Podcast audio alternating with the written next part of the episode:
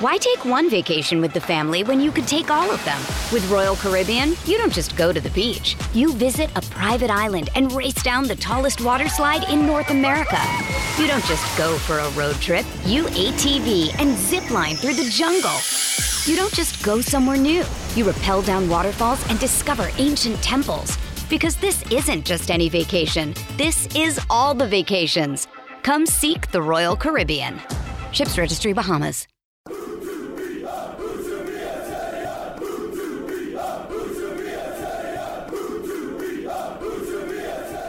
Hello, welcome to To Be a Terrier. Steven Chicken here, joined down the line by David Hartrick. How's your day been, Dave? Excellent. We've had some huge news today. Huge news, haven't we? We certainly have. Yeah, you uh, you you've been to the dentist and, and everything's looking good. No, I, I think let's not beat around the bush. The big news here is that there has been huge managerial news at Huddersfield Town, and you're not on a day off. How do you feel actually working when something massive breaks? It's unusual. It's it's nice not to have to scramble back from a, a bowling alley or a hired van to to get to work. Yeah, it's. I mean, do we have to talk about Wigan? Well, eh, lesser performance, more a resignation. There So we go. put it that Right.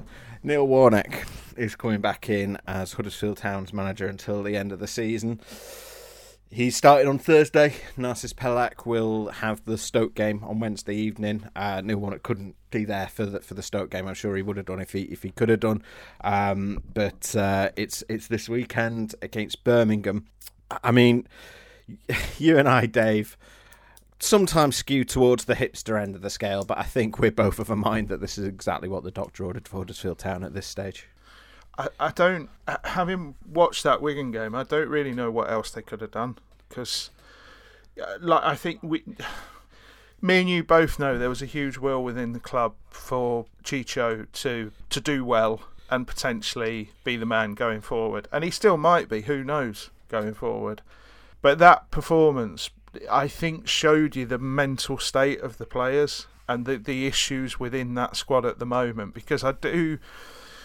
Yeah, I do think the squad is short. I do think one or two attitudes have not been great, but I think also they they're just in a losing state of mind. They're just mentally they just look shot. They look done. You know, mm. you said on Saturday you were typing into your blog before that corner had even been taken that Wigan were going to score because you you could just see it coming a mile off. So I think you have to they obviously reacted to that performance rather than the result in truth because you know there are ways you could have lost at Wigan where you would go do you know what? We're, we're still going to have a little look at our options. But it was it was the nature of the performance and you go if you if you see that and you are going to react to it you have to turn to someone like Neil Warnock don't you? Yeah. We need experience. Here's all the experience in the world. Yeah, but not only that, you know, like in practical terms, you look at the options of the managers that are out there. Chris Wilder's got experience, but to be frank, he's not going to risk his reputation on potentially being a League One manager next year because he's got ambitions for higher than that, as we know. Sam Allardyce is going to cost you not only, you know, too much money, but he's going to cost you sort of mid-table Premier League money till the end of the season, which would be daft. Neil Warnock was the, the, the sensible option, really. the more you There think about it and the more you look at it. There aren't many firefighter managers left these No. days, are there? Steve No. Bruce is the other one, and I think mm, I don't Well, think he- that would have. But, but even like that sort of next layer of proven championship hands, you know, Chris Hughton's just taken the Ghana job. Th- There's not there's not loads of people twiddling their thumbs at the moment. Yeah, he has come out of retirement to take the job. You sort of feel like it would have to be a Huddersfield Town, somewhere that he'd enjoyed success before for him to make that decision. I think. I don't think Neil Warnock would have broken that retirement for sort of just anyone. But um, I think effective football is what Huddersfield Town need because they just haven't been at all effective. You know, as you say, the Wigan game was a great example. You know, they just kept getting stuck in midfield with with Kamara and Hogg. They couldn't break the lines down. They didn't have any new ideas, and mentally they just look short. I mean, it's it's never popular to say this, but I wrote in the conclusions. I'm actually starting to feel sorry for the players at this stage because you can see the effort is there, but they just they don't have the ideas, they don't have the confidence, they don't have the quality in the side at the moment. Um, the way that they're playing, that they are crying out for someone who they can look to and say, well, this guy has, has done it before. This guy knows what he's talking about. We can follow this lead. And, you know, I know Neil Warnock has, has been a, around the game for a very, very long time 40 odd years he's been in management, but he has. To a certain degree, adapted to the needs of the game and, and successfully. You know, you look at he, he got promoted automatically with Cardiff less than five years ago. Mm. He he he kept Middlesbrough up from a very dodgy position. They were only out the bottom three on goal difference when he went in there in June 2020 with a few games with eight games left to play and four of their 13 wins that season came under his management. Mm. He's done a similar job at Rotherham, he's done a similar job at Crystal Palace and QPR. A safer pair of hands doesn't exist and obviously it's a delightful bonus for Huddersfield Town that he is a manager who the fans already know, already love, already took them to a promotion. And I mean, speaking for myself here, to to put a glimpse behind the curtain, it's been I was so down on Saturday after after that result and the nature of it, um, just because it felt like there was there was no fun left in this season. There was no, you know, there was nothing new to say. There was the results are bad. Everything's pointing a certain direction. You don't know who you're going to get as manager, or you know, as a journalist, I have slightly different priorities to the fans. But you know, you want a bit of juicy quotes, a bit of inspiration, something different to write about, a different angle to talk about, and. one thing we do know about Neil Warnock, whatever happens, is we're going to have some fun along the way. Mm. And it, you know that it's kind of a no lose because you've got him till the end of the season. He's not like Town aren't going to start forming a long term strategy around having Neil Warnock as boss. He's just the he's just the guy for right now, and there's there's no other way. Like you've got to have a bit of a helicopter view at Town at the moment. The takeover hasn't gone through. There are rumours swirling around. We don't know what's happening with the ownership. There seems to be a lot to resolve. The the squad are uh, just before you move on, to just to say, when you say the takeover hasn't gone through, you mean Dean buying from Phil that's been run within Ultra months, don't you? I mean any takeover of any sort, because for all the rumours yeah. and everything else, the simple truth is nothing has happened. So people, you know, we, we both get asked a lot of questions, and the answer is nothing has happened. So or at least nothing has been announced that no, we can actually nothing, talk about. Yeah, yeah. There's been nothing concrete whatsoever. But I think you look at that squad. We've talked about the mental state of that squad and how uh, I just think they're in a losing mentality. There's no transfer window open, so all Town can do is appoint a bloke for the right now. That's literally their only option, and Neil Warnock is the bloke for right now, right in this situation. And they've gone out, they've got him. Uh, as I said look, there are a lot of there are a lot of if buts and maybes. The one Neil Warnock can do a lot, but the one thing he can't do is play as a ten or up front on his own. Town have still got to find a way to score goals, you know. And Neil Warnock isn't a, some sort of silver bullet that just comes in and mm-hmm. miraculously everything starts working. What he will do is get bodies into the box, which is something me and you have decried Town being able to do under the last, in truth, under the last four managers. if Warnock can be the man that finally gets down to get four bodies into the box regularly for balls going in there, then credit to him. Uh, it's I, I just think it's like it's the only thing they could do right now to have a sensible go at trying to stave off relegation. And who knows, they still might go down, but I think the difference is they might go down fighting now rather than just with a whimper because they really were sinking without so much as a ripple in the in the championship pool. It was Saturday was was just frankly depressing. You know, it, as an analyst, there was nothing there to analyse other than.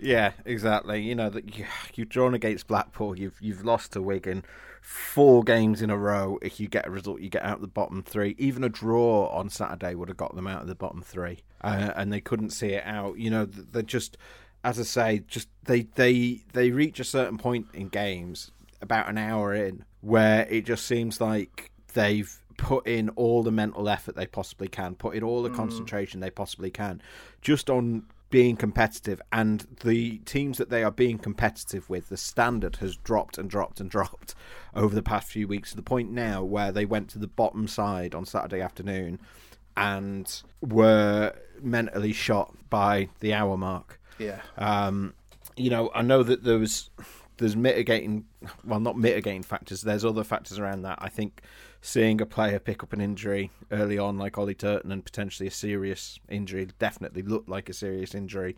Um, and then losing your goalkeeper as well. That one hopefully is, is more minor. Um, Narcis Pelach thought at least.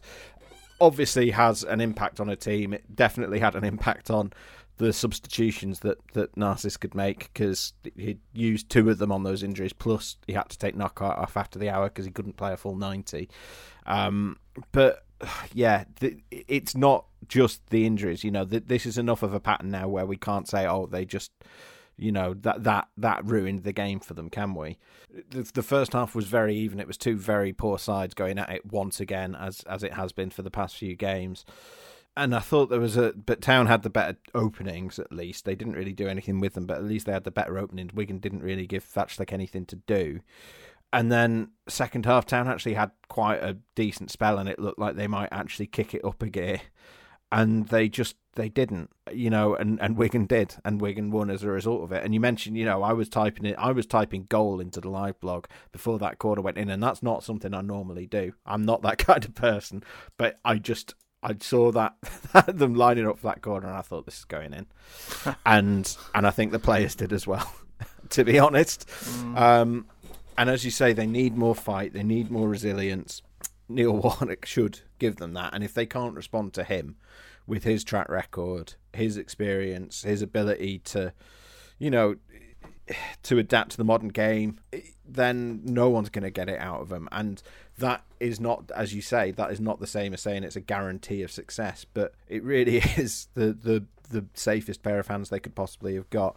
Mm. I think you know when I said as well about having some fun, I I do think that is important because Town have been on the road a lot recently. They've got another away game Wednesday night at Stoke, but after that, three of the next four are at the John Smith Stadium, and you just know that the atmosphere is going to be very, very different when we get to Warnock's first game in charge against Birmingham on Saturday. Yeah, absolutely, and it just it, it has given lots of people a lift. I think there are people of a certain generation who are absolutely overjoyed, and I think that's absolutely valid and fair enough. I I, I think me and you are both of the viewpoint that not only is he the man for right now, but he's probably there are certain in, individuals in that squad which he's going to be very beneficial for, and and should be able to help directly for a couple of months. And it feels like somebody who can get the atmosphere back. It, one of the things that we were told and was clear from the press conferences on Friday, etc., was that the they were keen to sort of say how there had been a bit of a lift around the club and how the attitude was different and how things felt different, which was all great, but then they didn't back it up with any sort of performance. The minute they stepped over that white line, it, it was exactly the same because they're trapped in that, that mental bubble. Warnock won't allow that to happen, I wouldn't suggest. You know, he, Neil Warnock is the type of person who, if he thinks his first 11 are trapped in that state of mind, he he'll just completely change it. You know, he will do things slightly differently. It's, let's be honest, he's not going to come in and, and completely revolutionise things, but I think there are tactical trends over his later years of management. You know, mm-hmm. he embraced the overlapping centre backs. Paddy McNair up at up, up Boro when he was there was was doing it for him. He's not he's not quite the dinosaur that some people think he is and I think there are obvious and clear tweaks at town. As I said, we're sort of semi joking about the getting players in the box thing, but that is the single biggest thing. You can't score unless you've got players in scoring positions, and he is savvy enough and will command respect the minute he walks onto that training ground that people will do as he says, won't he? That's the big yeah. thing. And yeah, I I think certainly the first five minutes when he walks out of that Birmingham game on Saturday, I think that ground's going to feel quite quite electric really. He knows what it takes. He'll already have an idea in mind of what it takes to go into a club Yeah. and set Yep. the standards and make an impression straight away. Hmm. He'll he'll know how to. He'll have a clear idea of what he wants, and he won't be shy about ripping it up and imposing it. And at this point, to be honest, as you say, with the takeover rumbling on, who knows what the plan is going forward? That they've got nothing to lose by just letting him go and do that. That's exactly what you hire him to do. Um, you know, just let let him go in and take up the firmament. Yeah, if you're going to hire Warnock, let him be Warnock.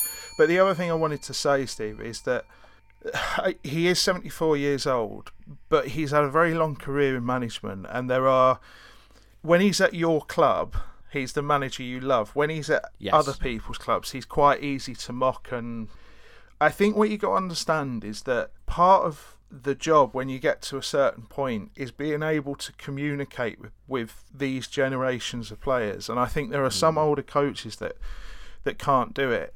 It sounds a trite point to make, but like Neil Warnock has just done a sold out speaking tour. He came to Huddersfield with it.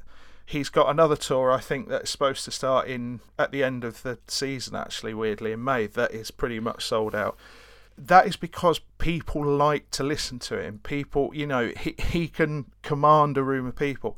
Harry Redknapp won I'm a Celebrity because he could speak to different generations of people and he was likable. Warnock can do that. And without damning Mark Fotheringham, I would argue that it, what was fairly clear is one of the big things that Mark Fotheringham struggled with was communication with a dressing room of players. Because you're not telling me that's how he wanted them to play or what he was wanting to get from them. And he was saying as much in his press conferences. So I think Warnock is very black and white, it's fair to say, but I think he will be able to get a team of young footballers to do what he wants in a fashion he wants, and we'll see. But it's just such a massive task, Steve. We can't ignore the fact they got nine of the top ten left to play before the end of the season. Yeah. They are, whilst they're not cut adrift, really it's three from four in the bottom. It's starting to look that way anyway, um, unless they can drag, really drag somebody else down with them into that mire. So, yeah, who knows? But yesterday it felt like they were doomed and they were definitely going to be in League One. Today it feels like they might be in League One. They might have a chance of getting out of this. And that's a big psychological thing, isn't it? Yeah, I think clarity has become a bit of a dirty word um, because of how Mark Fotheringham used it and Yeah. the fact that he Yeah. would use it after games where there was anything but clarity about what they were actually trying to do. Mm. But you know, it's so important that the players have that um, and they know what their jobs are. You know, we we talked just last week after Fotheringham went about how the players this group of players don't at the moment look capable of doing a job and a half as they did under Corberan by any means. Um, and as you say, Warnock is not a dinosaur, but he he's adaptable. He will know what it will take to if he if he needs to make it back to basics, simple jobs. He will do that, and he will do it as well as as anybody. Yeah. And, and So the thing is, Steve, me and you, uh, I think it would be fair to say, me and you both think that a, a, a large dose of simplicity could actually go quite a long way at the moment in that dressing room and in that side. Yeah, definitely. Um, yeah, we'll we'll see what happens. As I say, we've, we've got the Stoke game to get through first, but you wonder if that that just that appointment gives them a lift. Whether Neil Warnock will be on the phone to Narcissus saying, "Could you look at this? Can we try this?" Um, I would be surprised if he wasn't. To be honest, I, I would be Yeah. stunned if, if if he just left Narcissus to his own devices. I'm sure Narcissus will have his own ideas, and ultimately he's going to be the one on the dugout, so he needs to be comfortable with what he's doing. But I'm sure they'll get Neil Warnock's input on that uh, uh, ahead of him starting on on Thursday. Um, but yeah, I mean, the big sort of depressing thing about Wigan for me was we didn't see anything different, and perhaps we were a bit naive thinking with two days on the training pitch, Narcis Pelach was going to get them. We weren't, you know, we weren't expecting big things, but we were expecting them to be at least a bit clearer on what they were doing on the ball. And I think the idea was there. You could see that they were playing it more sharply, they were playing it quicker, but they just couldn't get up the pitch other than by knocking sort of hopeful long balls. And when they did get up the pitch, you know, There was a moment in that second half that I highlighted in the conclusions where Anthony Knockaert sort of broke through the first line and then came up against the second line and was looking around for someone to play it short off, just a quick one-two to get around the corner, and there was no one there, and mm. he literally just sort of threw his arms out and was going, "Where are you?" Um, Delia Smith style, and and um, I need my second man. And, you know, how many times did Joe Hungbo get up the wing and find he had no one to play it into? I think there are a couple of times where he did and he chose not to take it, but there were also plenty more times mm. where he got up that flank and then there was nothing on for him. And that's a repeated pattern. These are the th- simple, they should be simple things. You know, these are basic fundamentals of football. We're not asking them to go and play, you know, Marcelo Bielsa style, Pep Guardiola style, but they're just not doing the basics well enough at mm. the moment. And yeah, an experienced manager like Neil Warnock will know how to get them doing that if anyone can. yeah, uh, you don't like if you. I mean, it seems simple, but if you're playing Jonathan Hogg, I don't think you necessarily need to have a midfielder sat ten yards to his right, for instance. It's it's things like that about they need to look about how they progress the ball up the pitch and actually having options and we've talked about it on before on this pod like taking the stress out of every single chance they create because they just don't create enough of them and what was like what was really stark for me was how kind of apathetic a lot of town fans were about the result on Saturday and yeah, how definitely. you know like I, I don't think the handball was a penalty but actually there's two angles of the Knockaert one where there's un- he undoubtedly he's made a meal of it, but he also quite clearly gets a touch. You know, he quite clearly gets a touch, and uh, there. If town fans were more engaged, they would have been screaming about that one because I, I genuinely think it was a pen, and the fact that everybody was just so, just more of the same, I think showed you how they needed to do something like this. They needed to get that crowd re-engaged, like you said, you know. And I think the Wigan, I as I said, it, like, and I mean it, it was genuinely more of a resignation and performance for me. They were just, they just didn't do anything. They didn't offer anything. Knockaert shot is the only shot I can actually yeah. remember off the top of my head, and he made a mm. he he sold that as a narrow miss when really, when you looked at it from that angle from behind, it was about a foot and a half wide. So, yeah, I, I it was just really depressing. And as you said, I think it was really obvious Wigan were going to score. And I think the thing for me was that Wigan, like pound for pound, I, they're not a good side, are they?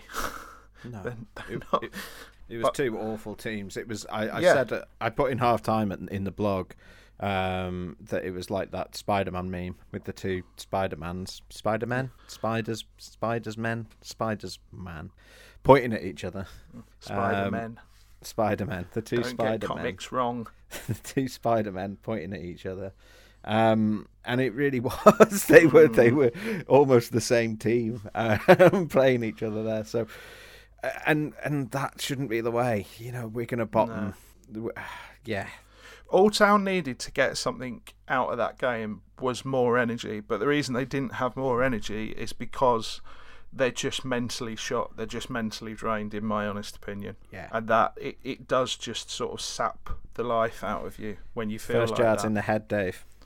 Uh, well, it's a cliche, but I think it is. It know? is. Yeah, yeah. It, it's the little things like a, you do get half a yard from a crowd, don't you? That's that's yeah. the thing. It's these are all the things that Town are missing, and these are all the things that you think, okay, like Warner, I've no idea if he can get him out of, of this position, and, and it would arguably be one of his biggest triumphs if he could. But he can restore that sort of thing. He can get them fired up. He can get them fighting. He can get the crowd behind them and going. And that can make a difference. You know, as I said, he can't play as a 10. but he can you have to look at the things he does offer. And I, I was just, I was like you, uh, but you were sort of really sort of down and depressed after that Wigan game. I was just a bit sad. it was just, well, that was just a bit sad, and I like, uh, it was almost sort of call the season off sad, if you know what I mean. It was like, we, in fact, let's let let's be honest, we had the relegation talk where it's you're trying to talk yourself into well actually if they get relegated it might be the best thing that can happen get that wage bill sorted re- upcycle the squad get them going again get the club energized again and we're having that conversation because you just you go oh yeah right they're definitely going down after Yeah, that game it's it's nonsense. Let's be honest. it's absolute nonsense but you're trying to you the only person you're trying to convince in that conversation is yourself isn't it Yeah, yeah, exactly. Like a little baby bird falling out of a nest on Saturday, wasn't it? yeah Why take one vacation with the family when you could take all of them? With Royal Caribbean, you don't just go to the beach. You visit a private island and race down the tallest water slide in North America. You don't just go for a road trip. You ATV and zip line through the jungle. You don't just go somewhere new. You rappel down waterfalls and discover ancient temples. Because this isn't just any vacation. This is all the vacations. Come seek the Royal Caribbean. Ships Registry Bahamas. Um, but yeah, uh, there were obviously chants quite loud and clear from the crowd as well. Uh, made their feelings clear about Leigh Bromby. Um, we want Bromby out was ringing around the DW Stadium several times throughout that game. I know you have thoughts on this, Dave. I've sort of did a piece on Sunday where I, I put forward the case for both the defence and the prosecution, and I'm I'm kind of torn on it because I I think there are things you can use to defend Leigh Bromby. Last season didn't happen by accident. I think if you're looking at one person who is most responsible for last season, I think he's probably neck and neck with Carlos Corberan. But there's also valid criticisms there um, for the state that the town find themselves in now. Um, but I know that you have views on this. Well, I, I just think, I just think, you know, Dean Hoyle, Phil Hodgkinson, and Dave Baldwin will be absolutely delighted that the whole problem with Huddersfield Town has been found, and it wasn't them all along. It was Leigh Bromby all along, like an episode of Scooby Doo. I, I just, I think there's a real divorcing of the success of last season to just say, uh, okay, well, you know, he's the reason we're in this state. I don't. I think there's a whole range of issues. I think Leigh has done some like, and I'm using his first name. I don't know him. I've shook his hands a couple of times. That's it. But I think he's done some really good things at that club. I think he's done a hell of a lot of work that we know about, but that isn't evident on a first team pitch. You know, he's he's helped create a culture around the club in the academy teams and the B teams. He's been a huge part of the blueprint of of what brought them that success last season. This season, I think to just say it's all Bromby's fault when you've had this um, sort of ownership saga going on, when Dave Baldwin has come in in this sort of role that is perhaps not as defined as as you know anyone would like really, but he's clearly sort of quite a different presence in that club to to those that Bromby has worked with before. I think that the uh, Carlos Corber, the single biggest reason for this season being where we are right now, is still Carlos Corberan's exit and the way it happened. You know, like nobody particularly planning for it, and walking out like that, and nobody really knew how to react. Nobody was expecting it, and it really did chuck everything out of the window in the space of about two hours. And it's it's difficult. I, I understand there are valid criti- criticisms of things that Leigh Bromby has done or been involved in, but I would not also want to make the mistake of saying that everything that has gone wrong at that club can be laid squarely at the foot of one person because there has been a lot of people involved with a lot of decisions at that club who are mightily relieved that the crowd are singing Bromby out instead of their name and I thought your piece was brilliantly balanced, and I basically agreed with every word. I, I wouldn't sit here and mount some huge passionate defence that they must keep him, but I think it, it would be very interesting to see Leigh Bromby work with a proper budget because he's not really had a budget to work with. Uh, I think people forget last season that summer you know they were they moved really early to get free signings in and did a little bit of horse trading etc it wasn't last season's success didn't come off the back of a 20 million pound summer So uh, I just, uh, yeah, as I said, there are valid criticisms. I would not defend appointing Danny Schofield as manager. But at the same time, I also understand the circumstances that it happened, as you do, and can see exactly why it happened. And we've discussed it on here. You know, it was always the succession plan, but unfortunately, they had to do it this summer, that summer, sorry, instead of potentially this summer or the one after, which is when they really wanted to do it and you know Mark Fotheringham was a disaster. There's no point. Yeah, we can't yeah. we can't sugarcoat it. It was a disaster. But at the same time, I think there are many people. A, I don't think it was just Leigh Bromby's decision that, and I know people keep coming back to his quote and keep using that as the stick to beat him with. But I think there are other people involved in that decision. But also, I complete. I think there are a lot of directors of football or technical directors or whatever you want to call that position who would have looked at that town squad and how they had acted under Danny Schofield and how they were playing and how undercooked they were and thought what we need to get in here is a progressive coach but one who is also a huge disciplinarian and wants to really crack down on them and try and get them going. So I completely understand going for that personality type. It was a disaster, not dressing it up as anything else, but so yeah, I I think as I said, my views on the matter are that I'm just I just don't agree that. I mean, if Leigh Bromby walked out of the club tomorrow, I would say Townhands might they might have got their man, but at the same time, do they think that all the problems have just walked out the door? Because I don't. No. I don't. And yeah, I, I I think to just completely divorce him from the success last season when he was extremely heavily involved in that building that side, extremely heavily involved in the day to day, when you could see from the Access All Areas videos how much that squad loved him. You know, we were chuckling about the Duane Holmes thing. He only signs his mates, etc.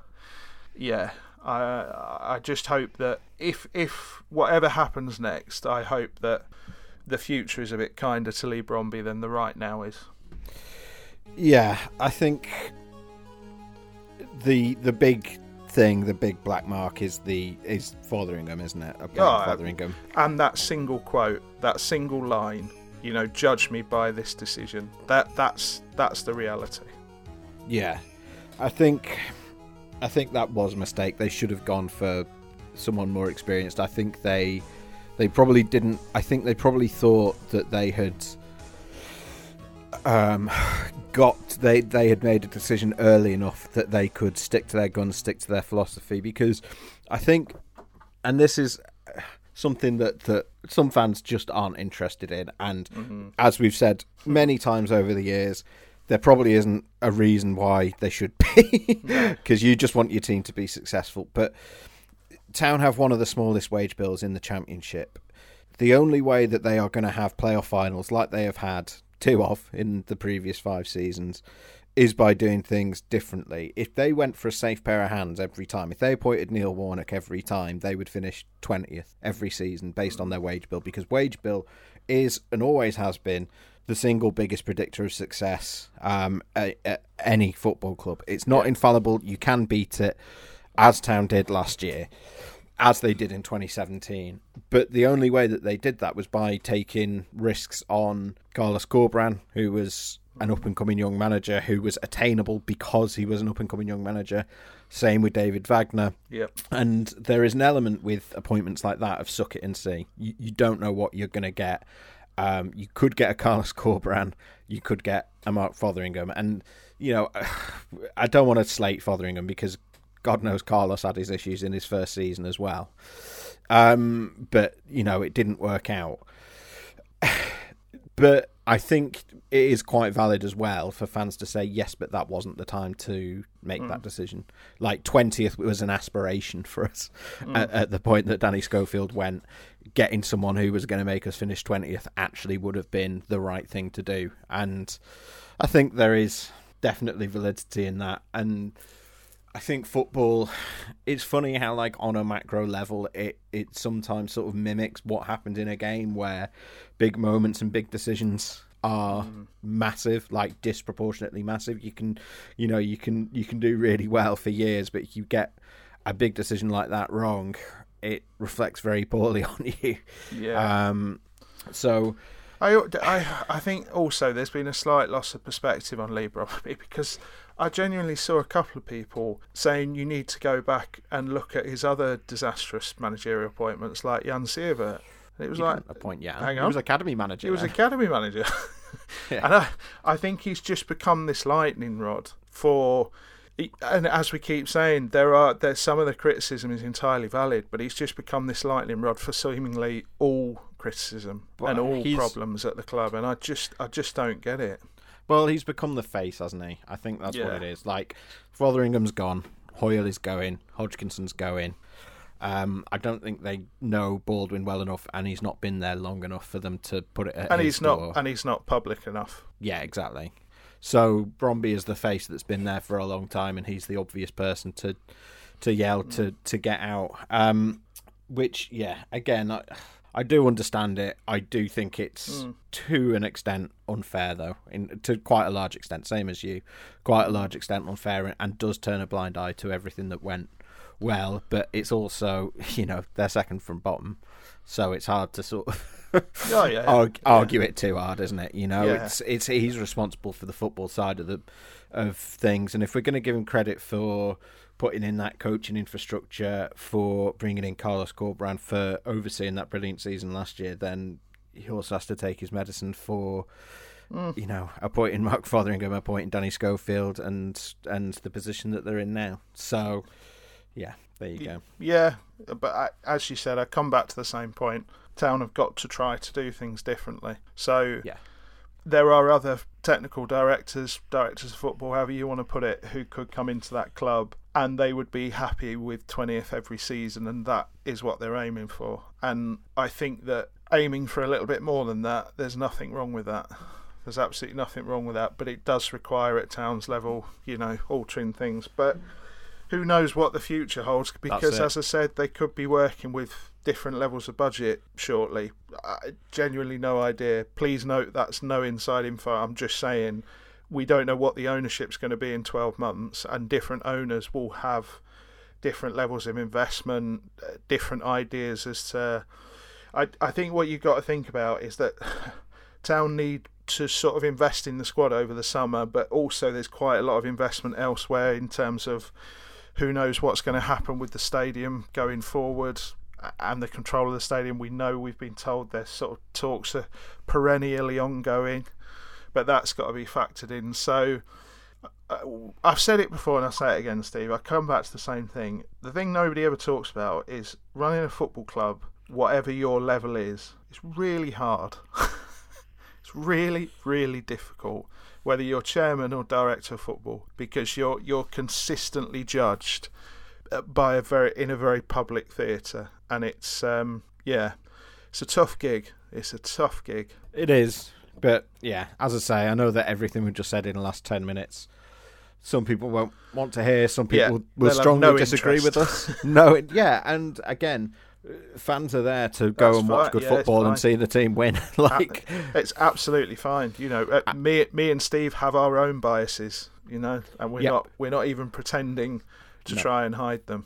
yeah, I, I think there is an element of expectations have been set so high. Like, I think getting to playoff finals on Town's budget is like is the exception, not the norm. Like, tho- Yeah. those should be exceptional seasons for Town. Like, and but again, on the other hand, other people would point at Luton now and say, "Well, yeah, but uh, they're fourth.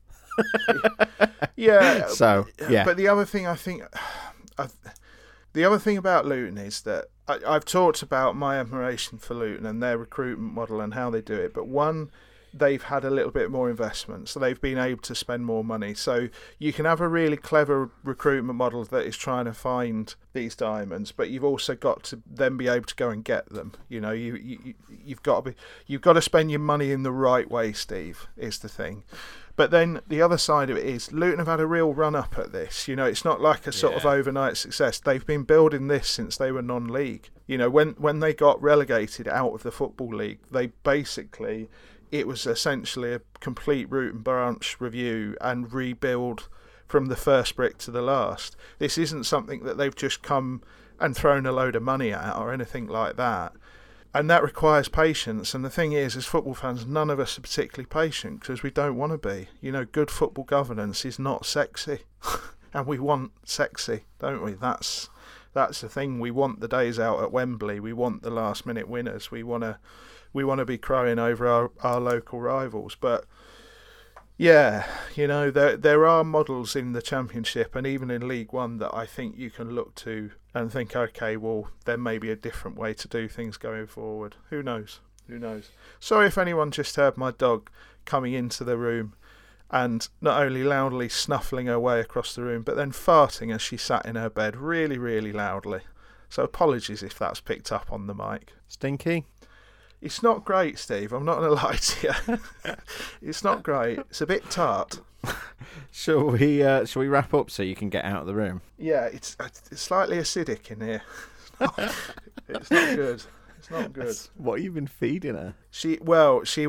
This is very boring. I mean, this is no longer a podcast. I don't know what we're doing here, but she was. She. We went over to see my parents yesterday, so she basically spent the whole day following my mum round, eating anything my mum ate. Cool. That's uh, always a, a, recipe for disaster. Fun, fun and games. What's your musical recommendation for us today, Dave? If you, I don't know if you're aware of it, Steve, but there's quite a good website called Spotify. Has lots mm-hmm. of music on there. Um, I'm on there, and I have a uh, playlist that is every song from Mortimer and Whitehouse Go Fishing, which is extremely gentle, but it's just sort of perfect music to work by and I've been doing various things that it is just the sort of ultimate background playlist while you get things done that just keeps you nice and chilled out and keeps you going forward. So, yeah, if you go onto Spotify, there's a couple of them who've done them, but it's Mortimer and Whitehouse Go Fishing every song, or some of them are just called Mortimer and Whitehouse Go Fishing, but just a very gentle way to spend a couple of hours, Steve. Lovely. I'm going to go thematic. Uh, I'm going to go for something that might have been coming in your ears when Town won the playoff final under Neil Warnock in 1995, and that's The Bends by Radiohead. Uh, I know they're not one of your favourites, Dave. I, do you know? Hmm, I don't. I don't mind them. I've just. I've just never got into them like other people have. You know, when people say it's the best album ever, can't believe how good it is. I've worn out four CDs because I listened to it that much. I've just mm. never. I've just always listened to it and just gone, fine. but uh, I think the Bends is it's no OK Computer, but I think it is the the indication of the band that, that they were going to become in the, the years that followed. Uh, massive improvement on their debut album, uh, and always nice for uh, a bit of a nostalgia hit. So the Bends by Radiohead. Hey Steve, stop being stop being a a creep. Uh, uh, See ya. Uh, yeah, let's hope town aren't high and dry.